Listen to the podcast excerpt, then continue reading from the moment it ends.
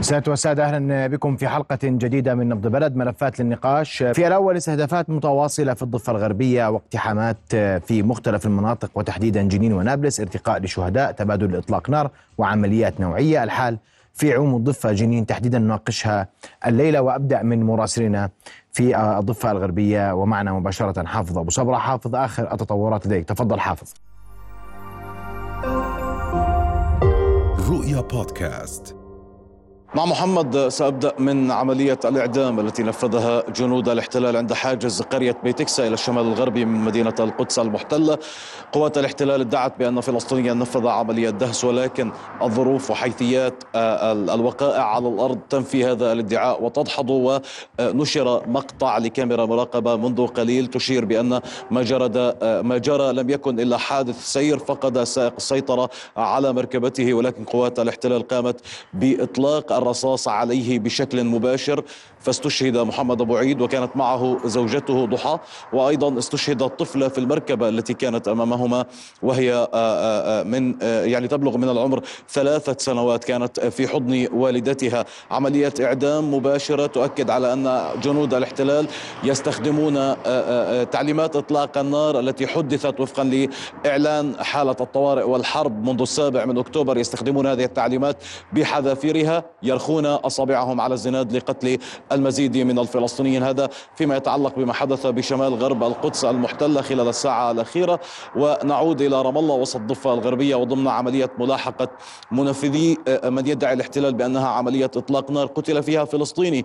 كان يعني يستخدم مركبة بلوحة تسجيل صفراء اللون. واصيبت فلسطينية أخرى عند مفترق عيون الحرميه خلال عملية الملاحقة في قرية عبوين شمال شرق رام الله المحتلة.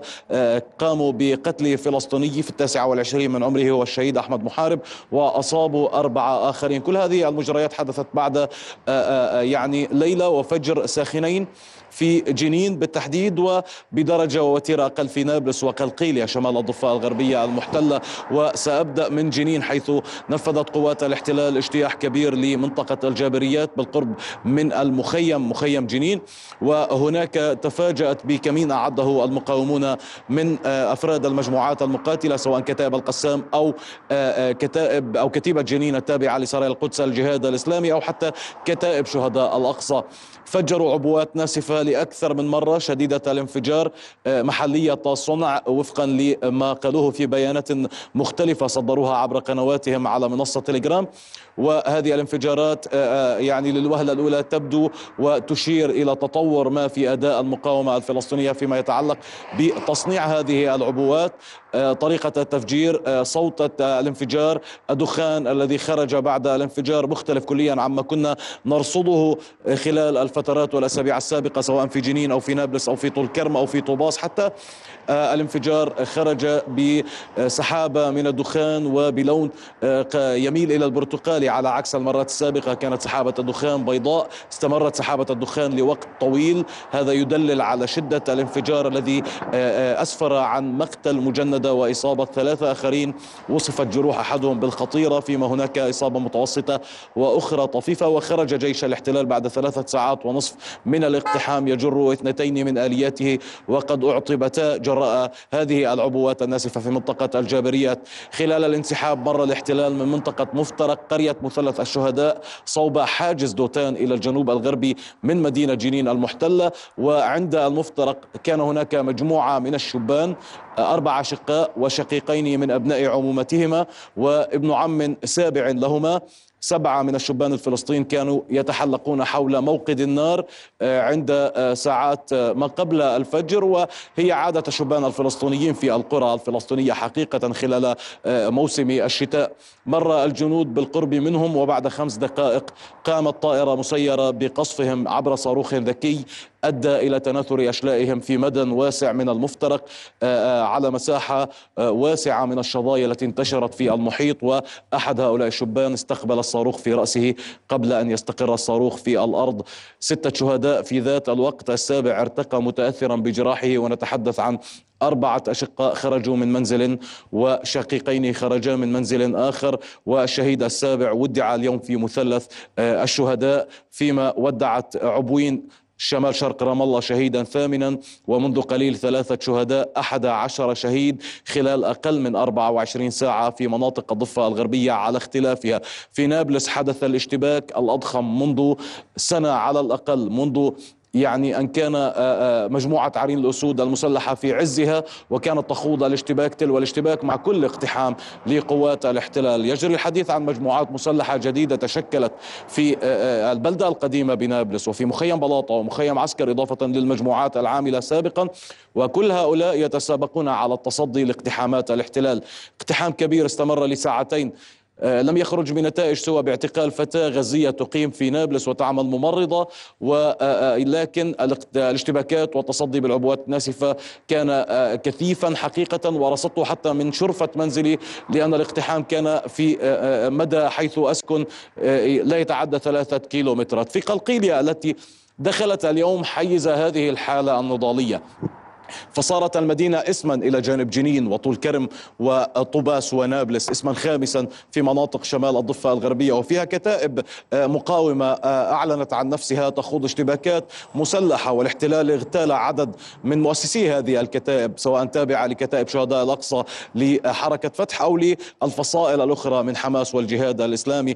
آه، بالأمس كان هناك اقتحام استمر على ثلاثة مراحل دهمت الاحتلال قوات الاحتلال عدة منازل اعتقلت شابين وهددت شاب آخر من خلال عائلته لأنها لم تجده في منزله وقالت لوالده بأنها أدرجت اسمه على قائمة الاغتيال ولم تعد تود اعتقاله بعد آه، هذه اللحظة هذا الشاب يضاف لسلسلة من المطاردين الفلسطينيين في قلقيلية إضافة لعدد كبير في شمال الضفة الغربية ممن يقول الاحتلال بأنه وضعهم على قائمة الاغتيالات في آه، آه، إطار استراتيجيته نحو القضاء على هذه الحالة المقاومة نعم. شمال الضفة الغربية المحتلة بالتحديد في مناطق المخيمات.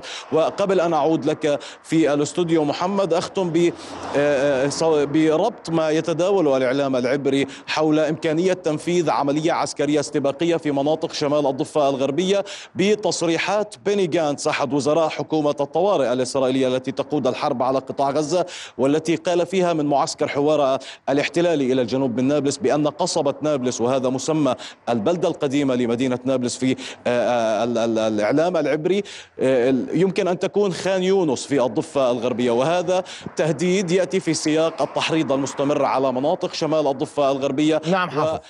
يأتي في سياق الجرائم الكبيرة التي تحدث وأنه لربما سيحدث جرائم طيب. وعدوانات أكبر وأضخم منها. حافظ أهالي الضفة الغربية كيف يتعاملون مع كل مع كل هذا؟ إن صح التعبير الظرف الجديد. كم الاقتحامات كم المواجهات تحديدا في جنين ونابلس هناك صورة مختلفة عما كنا نشهده سابقا آه، ويبدو أن الأمور تتجه نحو المزيد من التصعيد صحيح؟ يعني يتوقع الفلسطينيون بالتحديد في جنين وفي طول كرم جراء هذا الإجرام الكبير الذي أحدثه الاحتلال فيما يتعلق بممتلكاتهم الخاصة وأيضا بالممتلكات العامة. صعب من حياة اللاجئين في ثلاثة مخيمات مدمرة بشكل آه، لنقل شبه كامل والاحتلال يحاول صناعة نموذج مصغر لما يجري بغزة هنا في هذه المخيمات. ويعتقد الفلسطينيون بأن هذه الحالة ستنتقل لربما إلى البلدة القديمة في نابلس إلى مخيم عسكر مخيم بلاطة في نابلس. طرابلس إلى مخيم الفارعة في طوباس. ومن هذا المنطلق الفلسطينيون يتوقعون أسوأ مما يمرون به وهذا يضاف إلى ما يعانونه أصلا محمد. نتحدث عن حصار مشدد إغلاق بحواجز قديمة وأخرى مستحدثة. نتحدث عن ظروف اقتصادية صعبة ونعلم آه، ما يتعلق بالوضع المالي للسلطة الوطنية الفلسطينية. رواتب الموظفين الحكوميين حالة الأسواق الناتجة عن هؤلاء وعدم قدرتهم على الشراء وعن عدم دخول دخول العمال إلى الداخل المحتل منذ السابع من أكتوبر وهؤلاء ركيزة أساسية في حركة المال الفلسطيني في الأسواق. من هذا المنطلق الفلسطينيون في الضفة الغربية يمرون بظروف لربما من أصعب ما يكون منذ بدء الاحتلال الإسرائيلي قبل 75 عاما ولكن نشهد مدى آه، آه، يعني هذا التماسك ما بين الحاضنة الشعبية من جهة التي يمثلها الشارع الفلسطيني سيما في المخيمات وما بين المجموعات المقاومة رغم هذا الدمار والسعي من قبل الاحتلال نحو خلق فجوة بين الطرفين. نعم. أشكرك كل الشكر حافظ أبو صبرة كنت معنا مباشرة من الضفة الغربية وأنتقل مباشرة إلى اللواء آه، واصف علاقات الخبير العسكري لواء واصف مساء الخير العمليات في الضفة الغربية تختلف المقاومة في الضفة الغربية تختلف المشهد في جنين يختلف إصابات مقتل مجندة وبوضوح هناك من يقول هذا تطور مهم جدا اليوم قد يدفع بالأمور إلى مزيد من التصعيد في جنين ونابلس تحديدا. يعني بالتأكيد الجيش الإسرائيلي والأجهزة الأمنية والاستخبارية الإسرائيلية تركز على الضفة الغربية منذ فترة طويلة ليس اليوم. ولكن الآن زاد التركيز حقيقة بعد عملية طوفان الأقصى لأنه هاجس الجيش الإسرائيلي وهاجس الأمن والاستخبارات الإسرائيلية وخاصة أن هناك الآن معركة دائرة بين الجيش وبين المؤسسة السياسية. المؤسسة السياسية تتهم العسكريين بالتقصير وتتهم الأجهزة الأمنية والاستخبارية بالتقصير وهناك هجوم على رئيس هيئة الأركان هلفي من الوزراء. من وزراء نتنياهو فبالتالي يحاولون يعني بالإضافة إلى استهدافهم الدائم للضفة الغربية طبعا الوضع الاستراتيجي. الضفة الغربية من ناحية استراتيجية تنظر لها إسرائيل وهذا الهجوم وهذا الانقسام وهذا الاتهام للأجهزة الأمنية وللجيش أنا بتقديري يضاعف من من جرائم الجيش الإسرائيلي بحق الشعب الفلسطيني في الضفة الغربية. لذلك نحاول يحاول أن يعني يستبق الأمور. لذلك كما قال الأخ حافظ قبل قليل أن عمليات استباقية يقوم بها الجيش الإسرائيلي في كل مكان. وهو وهو يهدد بأن يكون شمال الضفة الغربية كما هو جنوب قطاع غزة بمعنى خان يونس يعني أن يدفع بأكثر جنود وأكثر آليات وأكثر طائرات ومسيرات وأكثر ضغطا على الشعب الفلسطيني وعلى المقاومة الفلسطينية. ولكن يعني أنا بتقديري هذا ليس جديد على الشعب الفلسطيني. يعني منذ بداية العام 2022 يعني قبل عام قبل عامين تقريبا بدأ الجيش الإسرائيلي في ثلاث خطط عسكرية كاسر الأمواج وطنجره الضغط وجز العشب وكل وكل خطة من هذه الخطط العسكرية رافقها عشرات بل مئات الاعتقالات والإعدامات الميدانية. والاقتحامات للمدن والمخيمات والتجريف وتدمير البنية التحتية وحصار الشعب الفلسطيني والضغط عليه اقتصاديا وعلى طرق المواصلات حواجز على الطرق كل هذا يعني مارسه الجيش الإسرائيلي ولكن استطاعت الكتائب المقاومة الفلسطينية أن تبني نفسها وأن تصمد في وجه كل هذه المخططات الصهيونية وهذه الخطط وهي هي الآن تتصدى للاحتلال الإسرائيلي مع الاخذ بعين الاعتبار الفارق في الإمكانيات يعني الفرق بين الإمكانيات في الضفة الغربية وفي قطاع غزة مختلف تماما يعني اولا الشباب الفلسطيني لم يتدرب كما يتدرب العسكريون في أي مكان في العالم وإنما يتدربون في الأزقة في الشوارع الضيقة. لا يوجد لديهم أسلحة سوى الأسلحة التي يستطيعون الحصول عليها بطرق متنوعة وهي ليست الأسلحة النموذجية أو الاسلحه ذات المواصفات القياسية. هذه معلومة حقيقة ولكن بسالة المقاومين قدرتهم على التصنيع المحلي خاصة للمتفجرات في المدة الأخيرة والتكتيكات العسكرية التي يستخدمونها ومعركة العقول والأدمغة ومتابعة العدو الصهيوني في كل صغيرة وكبيرة. كل هذه يعني جعلت المقاوم الفلسطيني يستخدم نقاط قوته أمام نقاط ضعف العدو. لذلك نشاهد هناك عمليات نوعية كما جرى بالأمس عملية كمين مزدوج وأدت إلى مقتل جندية مجندة إسرائيلية وجرح ثلاث جنود وهذا طبعا بالعرف العسكري يعني واضح أنه يعني الاسرائيل التي تعتبر أنها يعني نفذت مهمتها على ما يرام ويكون هذا العدد من الخسائر أنا بتقديري هزيمة للأجهزة الأمنية والاستخبارية الإسرائيلية ولا الجيش الإسرائيلي. لكن لواء واصف في هذا الإطار تحديدا اسمح لي السؤال اليوم هو عن موقف السلطة الوطنية الفلسطينية. هذه اراض تخضع للسلطة الوطنية الفلسطينية. والكره تتدحرج وتصل إلى امام إلى مراحل لا يمكن القبول بها والسكوت عنها. فهناك تنسيق أمني هناك الحديث عن علاقة مع الاحتلال. السلطة ماذا يمكن لها أن تفعل؟ أجهزة السلطة أين هي من كل ما يحدث؟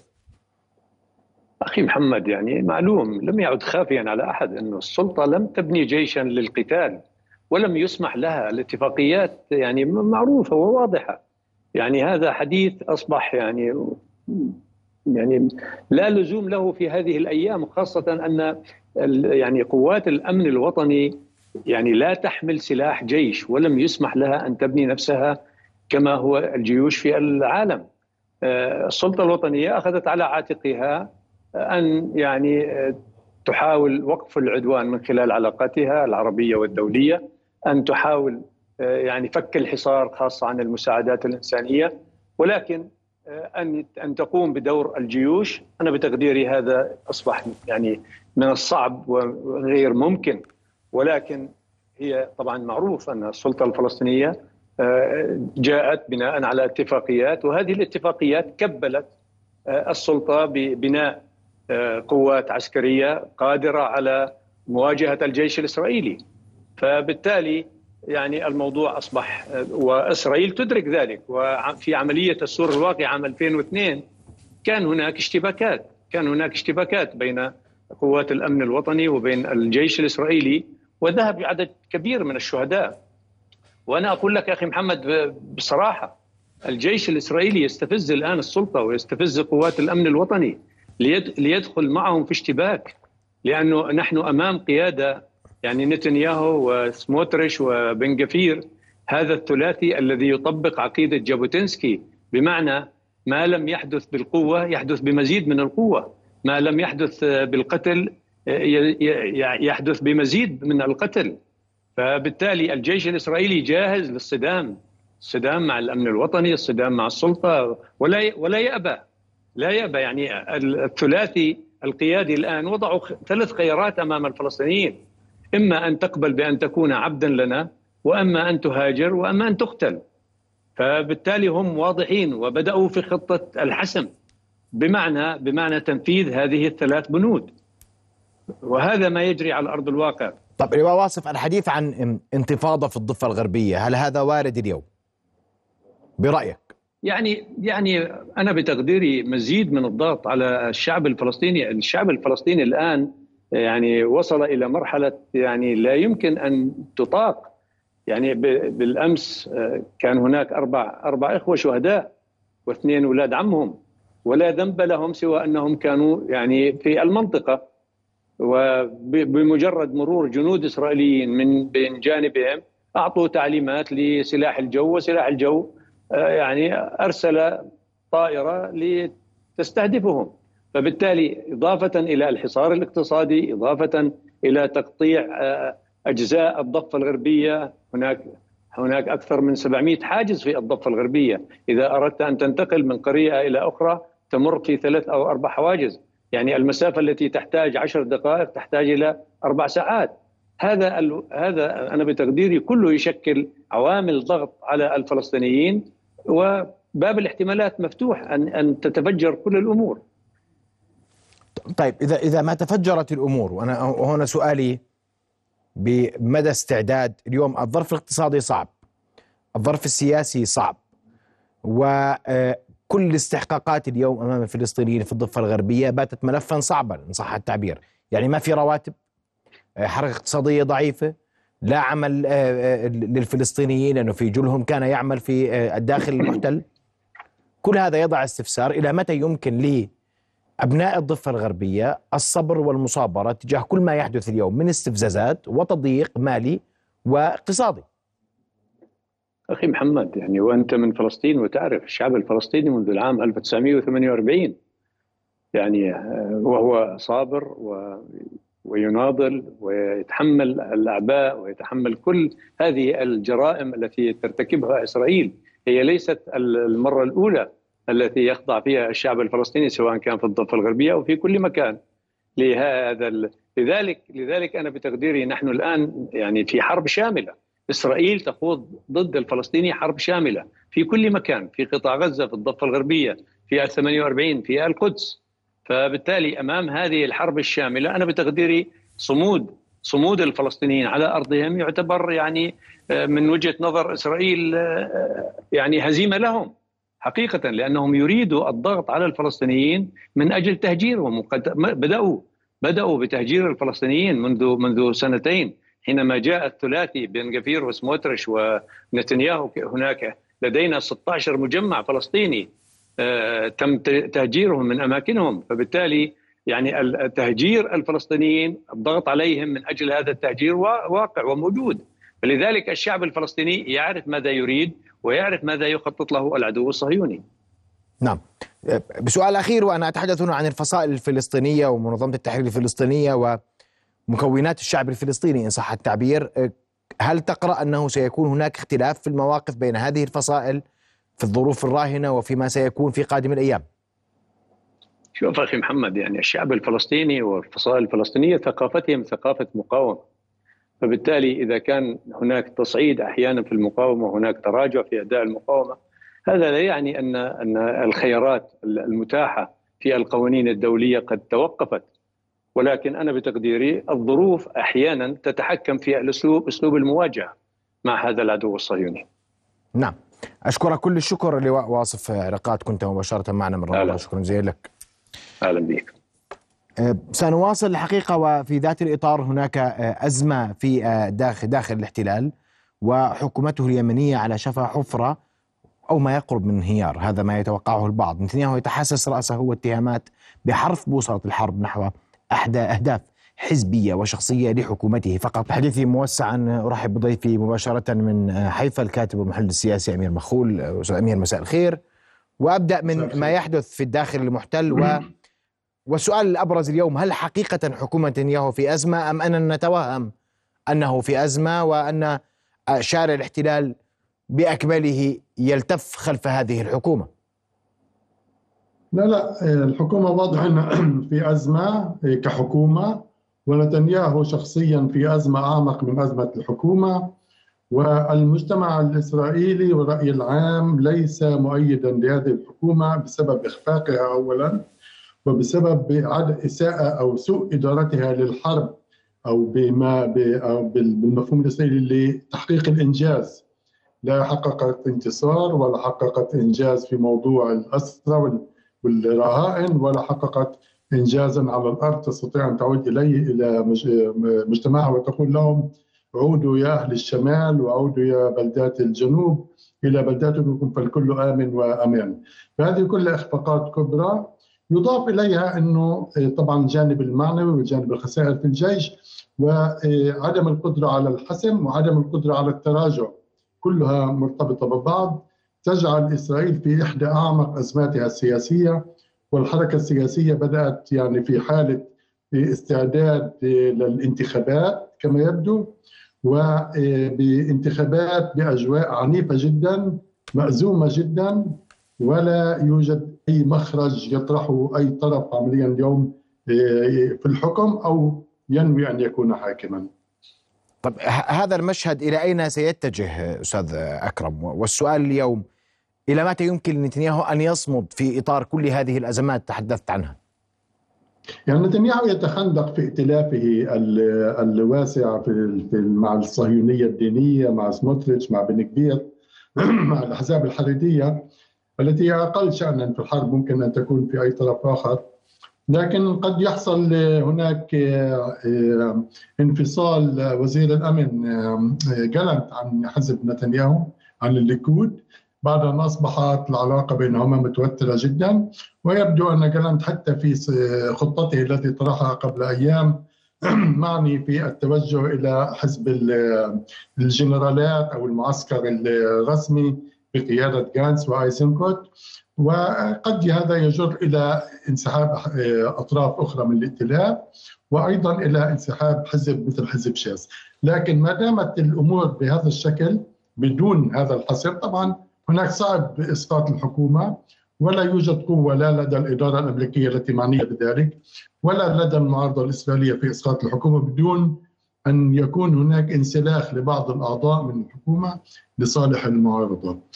أعتقد انه اليمين الحاكم اليوم اليمين الفاشي الأقصى اليمين ما يسمى بالمصطلحات الإسرائيلية يتمسك بالسلطة ولا, يست... ولا وليس مستعدا للتراجع عنها أو التنازل عنها بأي شكل كان حتى لو أدى ذلك إلى استخدام القوة وبالعربده وأيضا بالعنف آه، السياسي.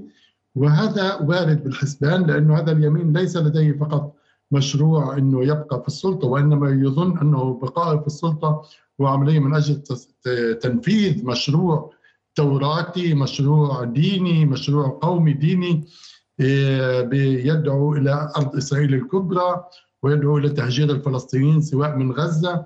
لكن عين هذا اليمين أكثر على الضفه إيه، بالذات لأنه يرى بها أرض الآباء والأجداد بمفاهيمه ويريد تهجير سكانها باتجاه الأردن. وهذا طبعا جزء من الرؤية الواسعة. ولكن الحكومة الإسرائيلية تستطيع أن تكون لديها أي نوايا. القدرات لا تسمح لها بذلك وأيضا ليس كل ما تريده قابل للتحقيق أو تستطيع أن تريد ما تشاء لكن لا تستطيع أن تحقق كل ما تشاء. ولحد الآن مخفقة في الأساس في نظر الإسرائيليين لأنه اصبح تناقض أساسي وعنيف جدا مع عائلات الاسرى والرهائن في غزة. اصبح هناك تنافر كبير بين النازحين الإسرائيليين من مستوطنات آه، غلاف غزة أو من الشمال آه، الذين بات النزوح بالنسبة لهم شيئا ثابتا وتضررت مصالحهم. هناك بدات نوع من آه، الخسائر العسكرية بالقتلى والجرحى بالأعداد هائله بالجرحى ومعنى ذلك معنويا واجتماعيا واقتصاديا إضافة إلى تذمر جنود الاحتياط الذين غير معنيين إنه يفقدوا كل مصالحهم من أجل الحرب باتت غير واضحة المعالم، غير واضحة الأهداف، وباتت مرتبطة شخصيا بثبات هذه الحكومة وليست من أجل آه، تحقيق اهدافها وبالذات تحقيق هدف إعادة الرهائن والمخطوفين الأسرى في بلاد حماس. لكن الشارع الإسرائيلي أستاذ أكرم وهذا سؤال مهم المظاهرات آه، وما يحدث اليوم أستاذ أمير. هل يمكن له أن يغير شيئا من من آه، من آه، حكومه من نية حكومة الاحتلال أهداف حكومة الاحتلال من استقرار حكومة الاحتلال؟ الشارع يخرج يوميا هناك مظاهرات وهناك معارضة تدفع الشارع بمزيد من التظاهر. هل يمكن لأي طرف أن يتدخل لوقف ما يحدث؟ وأريد أن أسمع تعليق أيضا على المحكمة العليا في الكيان التي أيضا على ما يبدو أنها باتت تواجه نتنياهو مرة أخرى. إيه، طبعا المعارضة هي إيه، لم تبدأ كمعارضة بدأت في موضوع الرهائن والمعتقلين أنه زي مثل قوة ضاغطة على الحكومة من أجل أن تعطيها أولوية. لكن الآن بدأت, بدأت هناك قناعة بأن هذه الحكومة لن تعطي موضوع الرهائن والمعتقلين في غزة أولوية على الحرب على استمرار الحرب. لذلك بدأ هناك يرفع شعار الانتخابات فوريا. وهذا أيضا ترفعه المعارضة. وهذه شيء غير مسبوق في تاريخ السياسة الإسرائيلية أنه دعوة الانتخابات خلال الحرب وفي خضم الحرب. الموضوع المحكمة العليا هو مختلف لأنه المحكمة العليا سدد الضربة أولا لنتنياهو كبيرة جدا وللائتلاف الحاكم. لكن هذا لا يؤثر على توازن القوى السياسي لأن القوى السياسية تحاول ان ان يعني ضربه معنويه لكنها لا تؤثر على وزن على التوازن السياسي لأنه القوى اليمين الحاكم تؤكد الاستطلاعات أنها لن تبقى حاكمة كما هي اليوم بالذات حزب الليكود الذي سيفقد وليس آه، سموتريتش وليس بن الذي سيفقد قوته وإنما حزب الليكود. حوالي نصف قوته وهذا يعني سقوط هذه الحكومة وسقوط اطرافها معها. الحريديم سوف يجدون أنفسهم مع المعارضة بدون شك. لكن تبقى موضوع هل هذه الحكومة مستعدة للتنازل عن الحكم؟ باعتقادي هذا سؤال حتى لو أدى بها الأمر إلى إطالة امد الحرب إلى إلى أمد كبير. الأصعب من المحكمة العليا الإسرائيلية اليوم هو محكمة العدل الدولية وشكوى جنوب إفريقيا، هذا ما يؤرق المؤسسة الحاكمة ويجعل الصراع جليا بين الجيش من جهة والمؤسسة العسكرية مع المؤسسة السياسية. المؤسسة العسكرية تؤكد إنه هناك حاجة بلسان ناطق بلسان قائد الأركان إنه ضرورة عودة النازحين السماح بعودة النازحين إلى شمال غزة بعد طردهم جنوبا. بينما الحكومة تعارض ذلك والجيش يقوم بذلك ليس من منطلقات إنسانية طبعا وإنما كي يتحاشى إمكانية اتهامه بارتكاب جرائم حرب مع سابق الإصرار باعتبار استدامة النزوح بهذا الشكل. الحكومة تفكر لا تزال بموضوع الاستيطان في غزة والاستيطان تعزيز الاستيطان في الضفة وهناك معطيات جديدة عن تسع بؤر استيطانية أقيمت خلال الثلاثه أشهر من بدء الحرب وعن ترويع الفلسطينيين وعن مسعى لاجتثاث الفلسطينيين في الضفة. وهذا جزء من إدارة الحرب في غزة. هذا ليس قضية ضفة هنا وغزة هناك. إسرائيل تفكر بشكل شمولي تجاه الشعب الفلسطيني. طبعا إسرائيل ليست ببحبوحه من أمرها وإنما في مأزق وفي ورطة هذه الحرب التي لا يمكن أن تنجز فيها، لا تستطيع أن تصل إلى الرهائن والاسرى من خلال عمليات عسكرية وهذا ما تسعى إليه كل الوقت. تحاول أن تبث لدى المجتمع الإسرائيلي والراي العام انه عمليا قاب قوسين أو أقصى القاء القبض على قادة حماس و وتحرير الرهائن لكن هذه الأمور لا يصدقها أي إسرائيلي اليوم ونسبة الثقة بالحكومة شبه معدومه تماما يعني في المجتمع نعم. وأيضا الثقة السياسية فهذه أزمة ثقة كبيرة جدا إسرائيل تعود إلى السابع من تشرين في هذه الأيام وتغوص في هذه السجال العنيف بين المستويات المختلفه من يتحمل مسؤولية ذلك ونتنياهو طبعا وحكومته لا يريدوا أن يتحملوا مسؤولية ذلك وإنما إلقاء ذلك على المستوى العسكري. طب في في ذات الإطار وتحدثت عن ما يحدث من قبل جنوب إفريقيا محكمة العدل الدولية وكل هذه الأسئلة اليوم مطروحة على الطاولة. وأيضا هناك ما تبثه المقاومة سيد أمير للداخل. هل يؤثر ما تبثه المقاومة من فيديوهات ورسائل واضحة بشأن الأسرى تحديدا في صورة هذه الحكومة لدى الشارع الاحتلال؟ يعني في المرحلة الأولى لم يكن ذلك يؤثر لأن هناك كان نوع من الثقة الإسرائيلية العمياء بالناطق باسم الجيش وبتصريحات الجيش.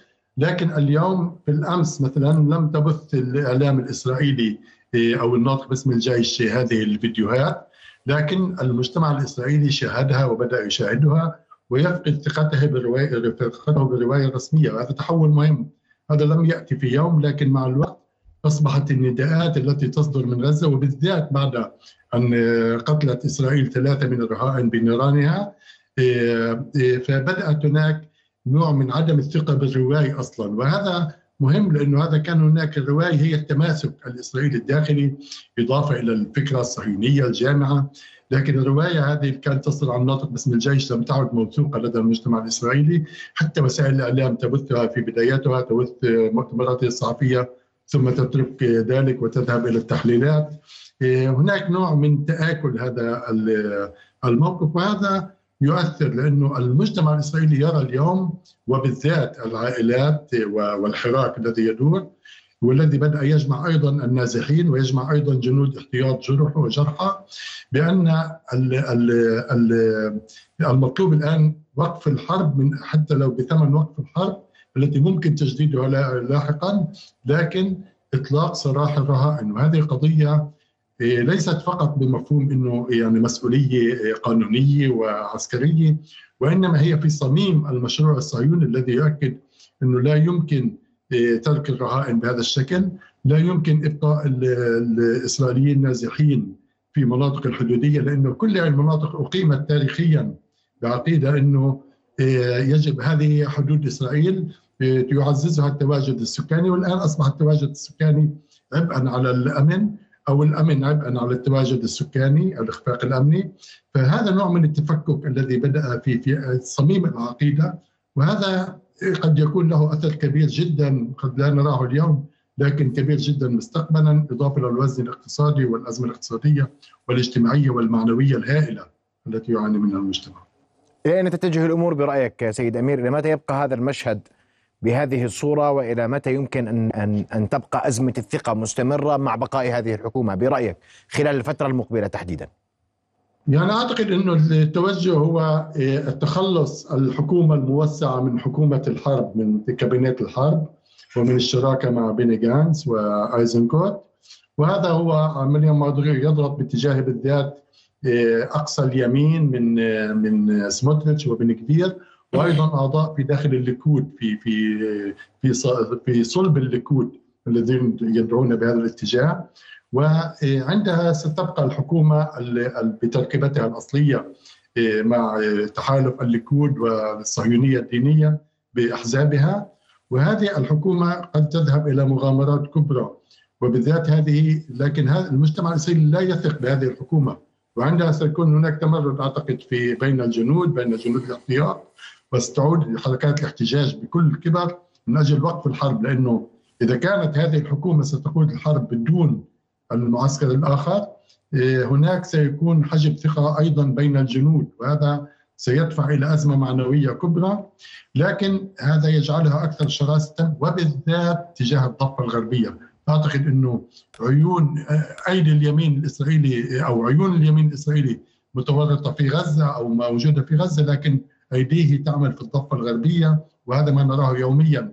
وهذا المشروع الأساس لدى الصهيونية الدينية أكثر من مشروع غزة والسيطرة على غزة.